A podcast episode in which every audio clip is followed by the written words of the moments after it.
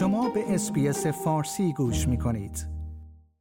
در پی سفر دو روزه آنتونی آلبانیزی نخست وزیر استرالیا به اندونزی گروه های مدافع پناهندگان از وی خواستند تا سیاست دولت در مورد پناهندگان در اندونزی را تغییر دهد در طول دو دهه گذشته دولت استرالیا منابع مالی را در اختیار اندونزی قرار داده است تا به نوسازی و بزرگتر کردن مراکز بازداشت مهاجرتی کمک کند و مانع عزیمت قایق‌های پناهجویان از اندونزی به استرالیا شود.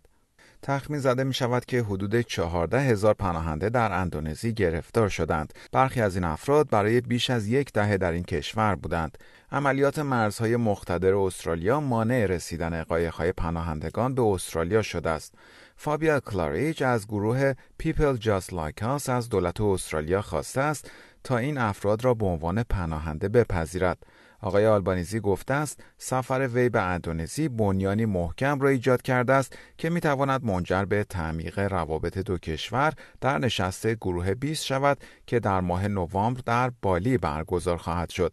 در پی سفر آقای آلبانیزی به اندونزی دو کشور آمادگی خود را برای تقویت هرچه بیشتر همکاری های خود در زمینه تجارت و مقابله با تغییرات آب و هوایی اعلام کردند. آقای آلبانیزی می‌گوید این سفر سازنده بوده است و از روابط پیچیده استرالیا و اندونزی قدردانی کرده است. وی اشاره کرد ما در منطقه ای از جهان هستیم که در تاریخ بشر بیشترین سرعت رشد را دارد و این سرعت بیشتر خواهد شد و نشان دهنده یک فرصت فوق‌العاده برای پیشروی یک اقتصاد پیشرفته مانند استرالیا است. به گزارش The Sydney Morning Herald، استرالیا و اندونزی سیزدهمین شریک تجاری یکدیگر هستند. آقای آلبانیزی روز دوشنبه در جاکارتا گفت واقعیت این است که روابط اقتصادی ما متناسب با واقعیت رشد اقتصادی فوق‌العاده اندونزی پیشرفت نکرده است. وی اظهار داشت دولت جدید استرالیا که من آن را رهبری می کنم مصمم است این وضعیت را تغییر دهد. من تجارت و سرمایه گذاری را در کانون دستور کار منطقه‌ای و بین المللی خود قرار خواهم داد.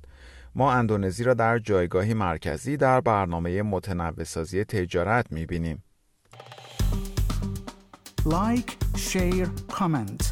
SBS فارسی را در فیسبوک دنبال کنید.